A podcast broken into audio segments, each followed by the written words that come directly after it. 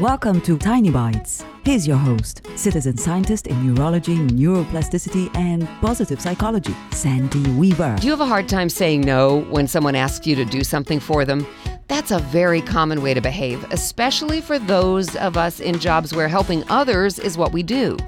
If you're like I used to be, often asked to chair a committee or take on a part of someone else's job, maybe you're also like I was stressed, harried, and sick.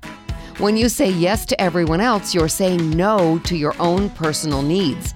And it doesn't take long before your body starts saying no to you, too. Bodies need rest, bodies need space.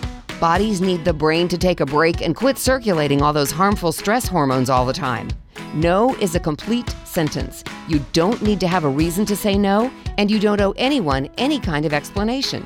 Practice saying no and then pressing your lips together.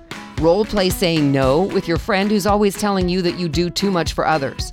Learn to say no to the things you really don't want to do because then you're saying yes to you and your balanced life. Subscribe to the podcast and share it with your friends.